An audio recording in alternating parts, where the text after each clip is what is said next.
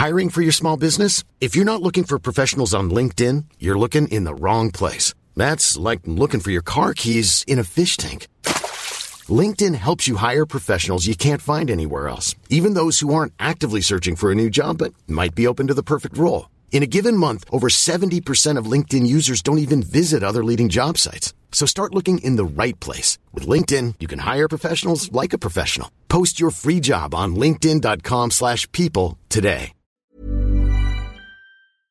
Do you know a student getting ready to go to college? Or are you looking at going back to school yourself?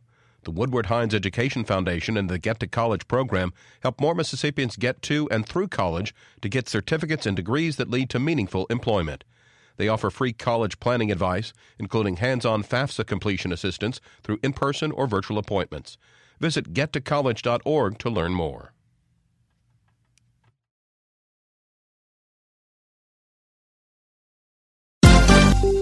This is MPB News. Hi, this is Karen Brown. Thanks for checking out the Mississippi Edition podcast. If you like what you hear, click subscribe, hit like, or leave us a comment if your app has that feature. Then find other MPB podcasts by searching MPB Think Radio on your favorite podcasting platform. Thanks.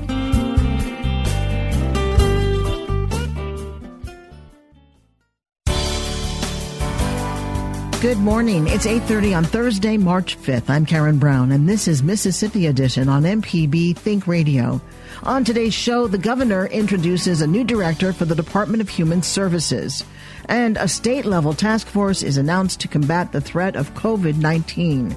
Then, in today's book club, it's Women's History Month, and in that spirit, we celebrate Eudora Welty's talents not for her writing, but for her photography. That's all coming up. This is Mississippi Edition on MPB Think Radio.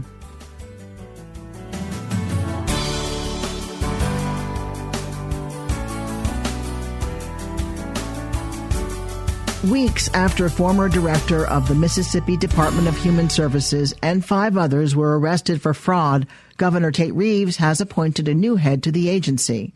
During a press conference this week, Reeves addressed the alleged corruption at the department and introduced its new director. Since the alleged abuse of the Department of Human Services was uncovered, there have been leaders there working to restore trust in the department. I'm grateful for and I am proud of their work. More importantly, they've been working to ensure that the department honors its true mission. We all have a moral obligation to care for our state's most vulnerable citizens. We have a duty to lend a hand to those who are in need. Allegedly, that call did not just go unanswered in the department. It was actively undermined for personal profit and power. That must be dealt with quickly and justly. We eagerly await the conclusion of the investigative work that the auditor is doing so that we can understand the full scope of this alleged conspiracy. For our part, we will work to ensure that the department provides that hand up to those in need. We are working to honor that mission. It will take a capable leader with integrity, bringing fresh eyes to this issue. I believe that we have found that man, Bob Anderson. Bob has decades of experience dealing with white collar crime and fraud. He is a former federal prosecutor, including prosecuting healthcare fraud as well as serving as a special prosecutor with the U.S. Department of Health and Human Services. He has also served for several years leading the Public Integrity Division of the previous Attorney General's Office of Mississippi. He recently served as the Chief Integrity Officer for the Mississippi Division of Medicaid, and he is currently the Director of the Medicaid Fraud Control Unit in our new Attorney General's Office. Bob has put powerful people who abuse their positions in jail. There is no one more capable to root out any remnants of the misdeeds of the past and ensure that corruption never infects this department again. He is uniquely qualified to help the department return to its original calling, truly helping provide resources for Mississippians in poverty to live lives of purpose, dignity, and meaning. Bob Anderson will replace John Davis, who was indicted on charges connected to over $4 million in stolen TANF funds. Anderson tells MPB's Kobee Vance he wants to conduct a performance audit to locate problems within the agency. Absolutely excited. Yeah, this is a this is a, a challenge, but it's it's a challenge I'm looking forward to. Uh, obviously, with an agency that's in the midst of having a former director under indictment, that uh, that's a little bit daunting. But I'm a former prosecutor. I've dealt with indictments for 30 years, and so I, I think my my skill set is equal to the task of of sorting out if we have any other bad actors at the agency, and if not, let's get on with doing the work of the people. Is there anything that you would like to see? Uh, I guess for going forward, is there any like major changes you'd like to see uh, made in the department? Well, I think one of the things that led to the current problems were a lack of transparency and accountability at the top. And I'm going to be as transparent and as accountable to the people and to the governor as absolutely possible. And I think, you know, uh, integrity is about transparency. They go hand in hand. Are there any programs that stand out to you as something you want to uh, try to improve as you go forward? You know, I'm I, i am familiar with all the programs, but I am not intimately familiar with any of them at this point. I think the work that we're doing in child support is wonderful work for the state. You know, providing for children uh, the child support that that their parents owe them. Uh, I don't see anything that needs to be changed there. I think uh, there was a question in the press conference regarding uh, block grants. I think we need to take a close look at how we're doing block grants as opposed to maybe uh, direct assistance, and that's something I'll be looking at closely. And then uh, going into a department that's obviously being investigated right now, um, are there any concerns you have about going forward uh, and trying to uncover some of the some of the, I, I guess, uh, darker parts of the agency? Yeah, that'll be the immediate challenge. Is is essentially doing a top to bottom review, uh, sort of a performance audit of my own, about who are, who are the real producers in the agency and who are the problems. And uh, I've done that for years as an investigator. You know, prosecutors depend on investigations, and I've directed investigations for 25 years. So this is just a different kind of investigation, but I feel comfortable with that process. And is there anything else you'd like to tell Mississippians that uh, that may not know anything about, that may not know much about you, and you just want to introduce yourself as well, to them? Yeah, uh, as I mentioned briefly, my background is I grew up on the coast. Uh, I'm a, uh, my mother. After my folks divorced, my mom worked at Ingalls Shipbuilding, uh, able to provide for us, able to allow me the opportunity to go to Millsaps College and then work my way through law school. Uh, I think that speaks enough about me. I have a strong work ethic. I do. My wife tells me I work too hard, work too many hours, but uh, I work as many hours as it takes to get the work done, and I think that's that's what's expected. And then uh, what? I uh, guess to kind of round out the conversation, what what made you say yes to the job? What's uh, what's fired you up about this? Well, uh, when the call came and they said we're looking for someone who is above reproach and whose integrity is unquestioned, and your name came up, it's kind of hard to say no when you get a, a call like that. So that got me fired up that they were looking at my character, my integrity, asking me to lead this agency forward based on who I am. And that, that always gets me fired up. What do you, where do you want to see the agency go in the next few years? Well, I mean, I, I think the agency's uh, doing good work in many, many areas. I, I think the mission of the agency is uh, obviously to do the most we can for the most vulnerable in this state, and I want us to keep doing that to the best of our ability. Okay, well, thank you very much for your time. Thank you. Bob Anderson is the newly appointed director of the Department of Human Services. Coming up, a state level task force is announced to combat the threat of COVID 19. This is Mississippi Edition on MPB Think Radio. When your kids are too young to drive, they still have to get places. Lots of places. So you spend lots of time in your car or SUV driving them to those places. Thank goodness for MPB Think Radio. While you're waiting in the pickup and drop off line with the trizillion other parents, you have fresh air, Southern Remedy, Morning Edition, Everyday Tech, and a host of other MPB programs to keep you company. Go to MPBOnline.org to find out what's on and when. You take care of the kids, we'll take care of you at MPB Think Radio.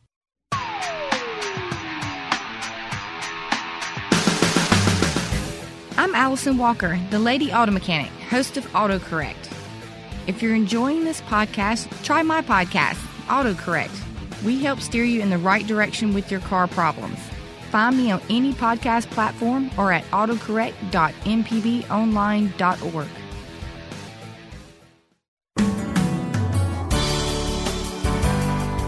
This is Mississippi Edition on MPB Think Radio. I'm Karen Brown. The U.S. death toll from the coronavirus has risen to 11, with the victims succumbing in California, the first reported fatality outside Washington state.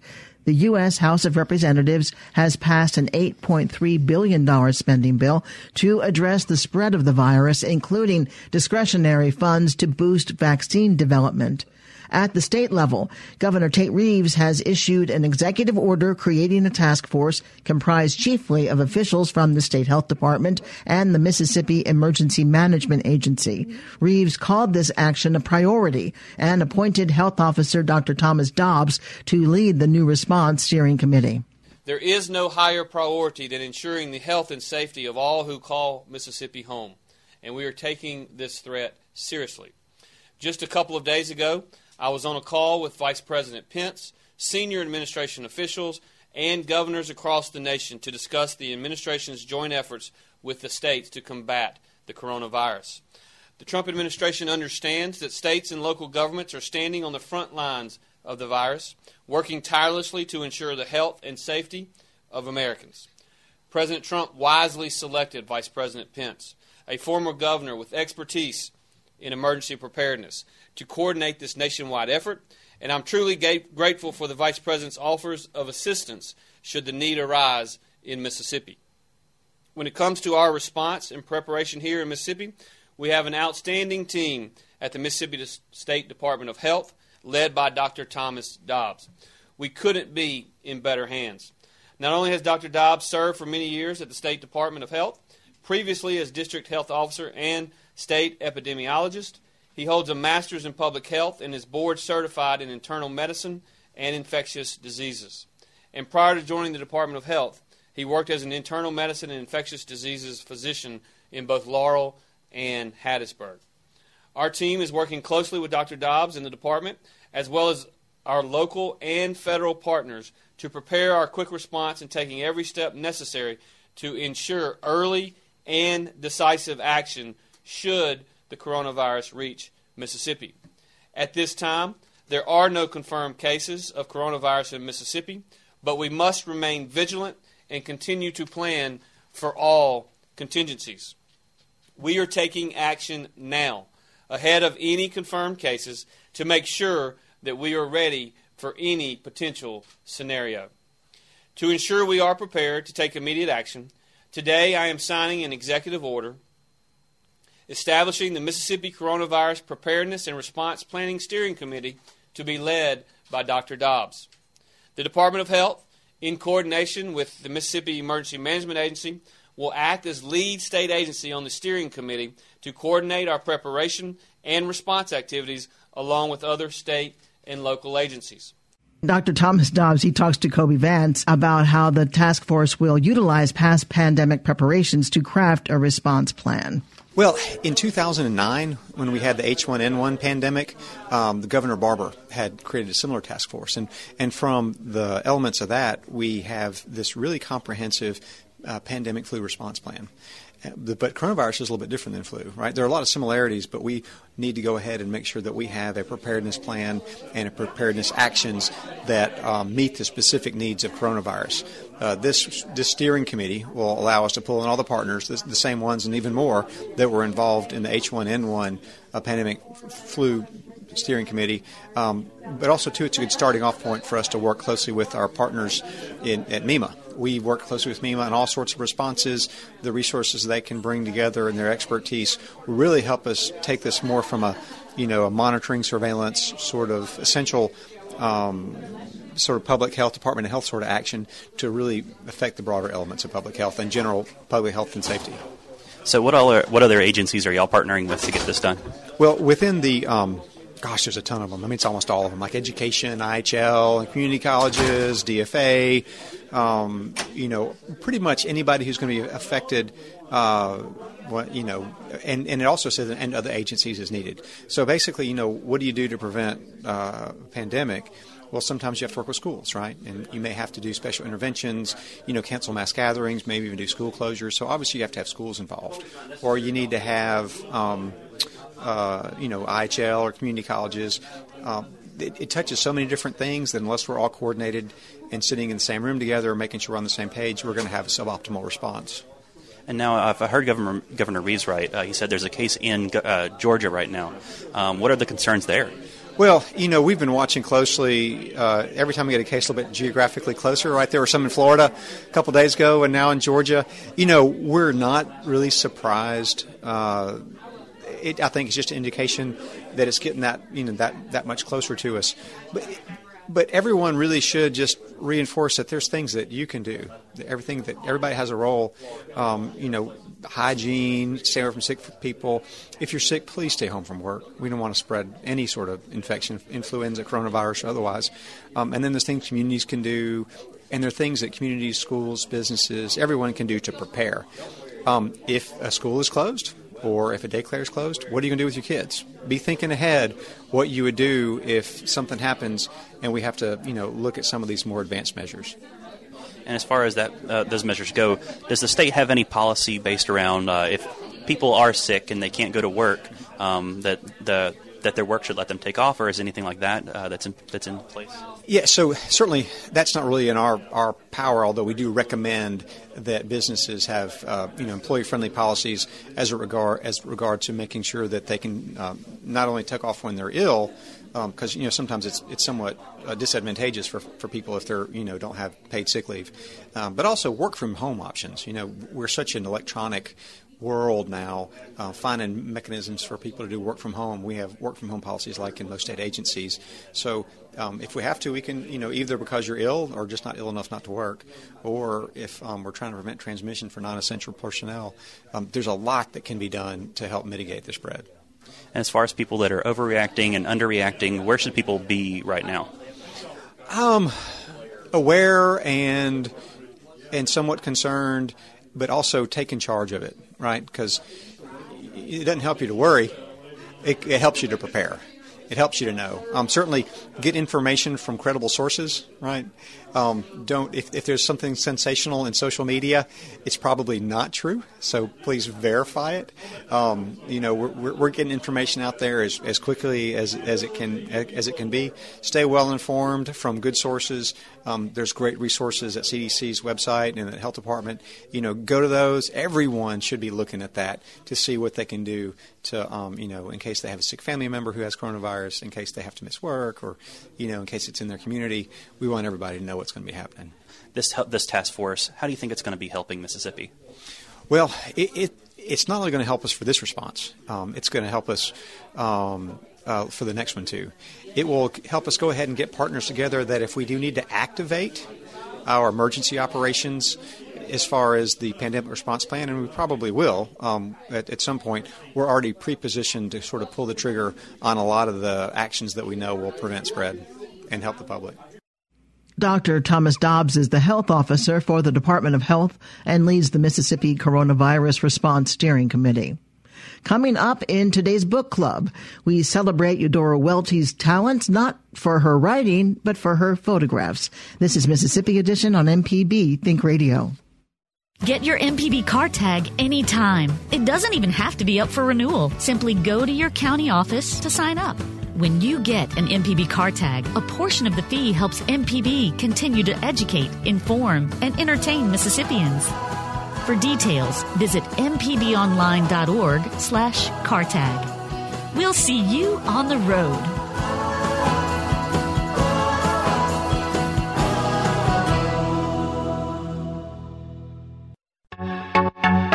Hello, I'm Dr. Nancy Lottridge Anderson, president of New Perspectives, a fee only financial advising firm and co host of Money Talks. For over 10 years, Money Talks has been answering your personal financial questions and sharing knowledge about money management.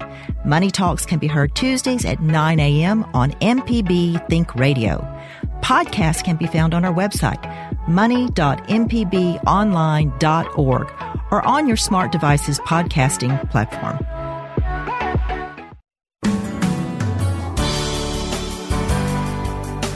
This is Mississippi Edition on MPB Think Radio. I'm Karen Brown.